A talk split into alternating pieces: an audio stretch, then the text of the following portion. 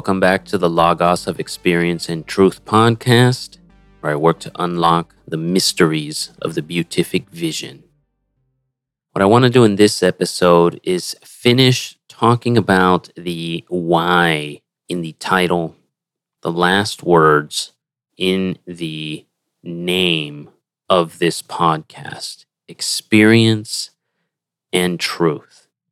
Why is experience so important in defining one's truth? It's obviously very apparent if you've listened to any of the previous podcasts that I am deriving the majority of my information from my own experience. Now that information has been refined, I've considered, thought about, meditated, written everything that I possibly can to understand the experiences that I've had, comparing them to the experiences other persons have had, written down all the experiences in the various religious texts, mystical texts, esoteric texts. I've gone into everything that I possibly can so that I can understand what it is that I experienced and explain it better. But no matter how many episodes I make, no matter how hard I try, no matter how much I write, everything that I attempt, just as any other mystic that has had some type of religious vision will attest to, it is impossible to explain it to you listening in a way that will I don't want to say convince you of its validity. I mean, obviously, if you've listened to any of these episodes, you know that I'm not just making up whatever it is I experienced. Maybe you have your own idea about what was really going on with what I experienced, some type of drug use, which I've been very clear on explaining that my first experience was a drug use. And I've worked to try and differentiate the drug experience versus what can traditionally be called the philosophic experience of religious mystical vision through the mysteries. Since I've experienced both, I feel I've been able to at least compare the two of what is and is not the same and what is and is not different. But it's still incredibly difficult to convey that experience and what that experience does to a person.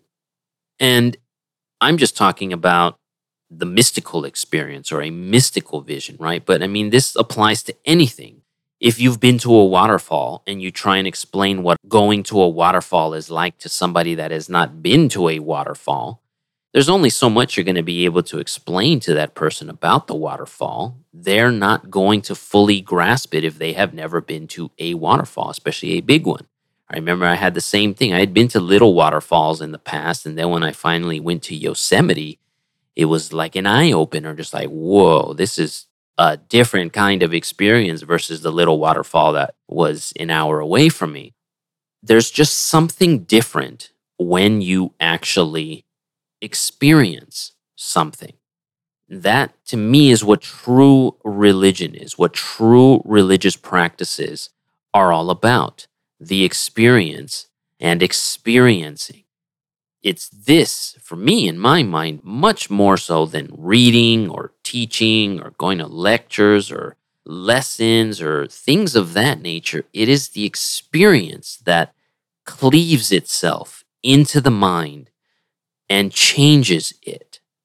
We were talking in the previous episode or in a previous episode about how does one change the mind? What is the method by which one can change and alter their own mind at will if they so desire? The ancient method of doing this, the religious spiritual method of doing this, hopefully I've convinced you by now, is what are called the mysteries. And in the church is what are called the sacraments, although there are still the mysteries of meditation and contemplative prayer and those types of things as well. Now, obviously, experience can come in different ways, right? I'm not saying that the only type of spiritual religious experience is having some type of a mystical vision. It can come in a greater or lesser magnitude, but that having some type of life or mind altering experience should be the goal of any practitioner of any religion. Going to church itself is experience. I'm not saying that that's not what it is, it actually is, especially if you are cognizant of the various things that are occurring when you are in church. There's something very tactile to sitting in the pews, to kneeling, to standing up, to kneeling back down. It does something to the brain. I listened to a course on the great courses called The Spiritual Brain, and it said that they were able to track this through neurological readings, the habitual process of any of these spiritual practices. They carve neural networks into the brain. It's one of the reasons why I disagree with those that say they're spiritual but not religious. I'm not saying that they're not entitled to their opinion, but for me, they're missing out on these potential experiences that literally enhance the brain. And it's also why pilgrimage, for instance, is so life altering because it brings somebody into that experience. I had a very young and very quickly becoming Americanized Muslim girl as an employee a couple of years ago though she accepted the cultural and family aspects to her religion, she was still, you know, questioning its importance, or maybe not so much questioning, maybe a better word would be she was annoyed by its constant presence in her American experience of life. Maybe that's a better way of explaining it because she was still very devout to it. She just, there was this kind of headbutting of the Muslim culture versus the American culture. And then she went on the Hajj to Mecca. And instant change, instant difference, like night and day to how she appreciated and perceived her self identity among and within her culture, her religion, and her family. The point is that experience becomes your truth, it defines your truth. It's why, for instance, victimhood is so difficult to be free from since whatever that negative experience that may have shattered us was, it becomes ingrained in our very being as our truth. And we cling to it, even if it's destroying our entire well being. And then everything outside of ourselves reflects this victimhood of whatever it is that we suffered in our youth, continuing to influence how we perceive and see reality. In my Vision Explained Deeper work on my website, logosofexperienceandtruth.com, I give many reasons for why I believe the UFO experience is the same as the mystical experience. It's just with a different theme, different characters, different idea, sci fi idea behind it. But whatever it is that those individuals that have had this specific UFO experience have experienced, that has become their truth. You know, and I'm not trying to say that their truth isn't their truth, just that experience gives truth, and truth can also support that experience. I read something once that attempted to quantify the effects of a near death experience. I apologize. It's been a couple of years since I was uh, looking into some of this stuff.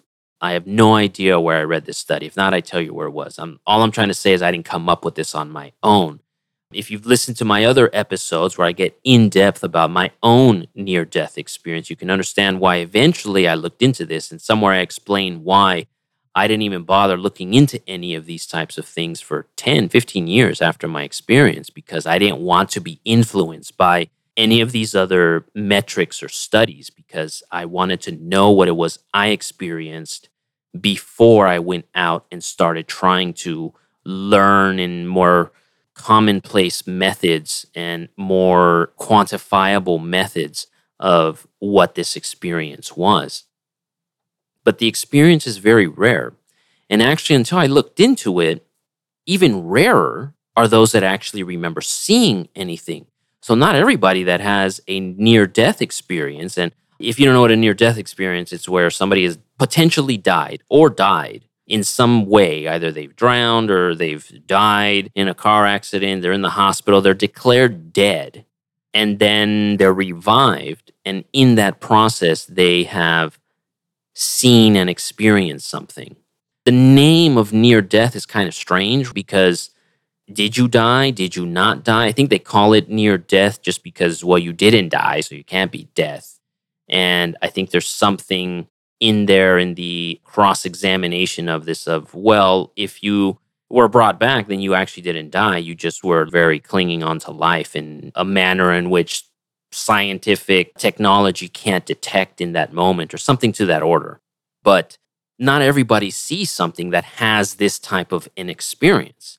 And I found that very interesting because I realized when I read that, I was like, oh, wow. So there's actually many people that don't experience something. So it gave me even more to think about well, what constitutes if somebody does or doesn't see something in that near death experience. I've been honest in my different podcast episodes that I can't say whether I was or wasn't dead in my experience since it was entirely through my own viewpoint.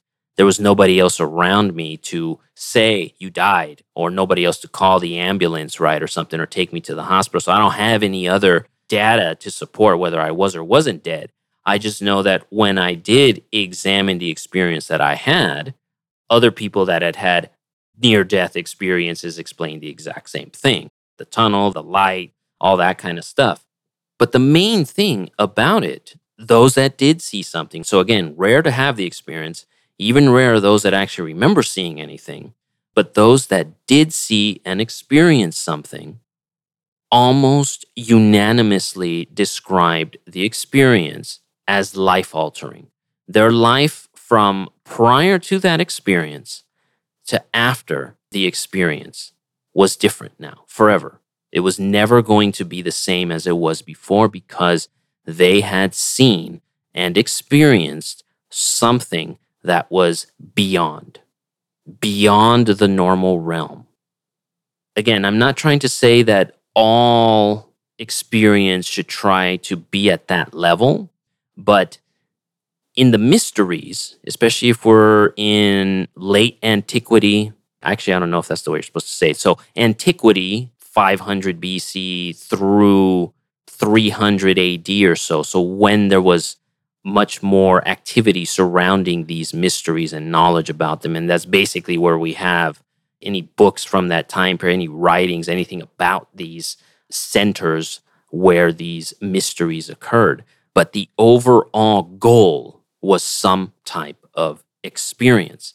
So, for instance, in the temples of, I can't say the name correctly, Asclepius, I believe is the way to say the name. So, he was the god of medicine.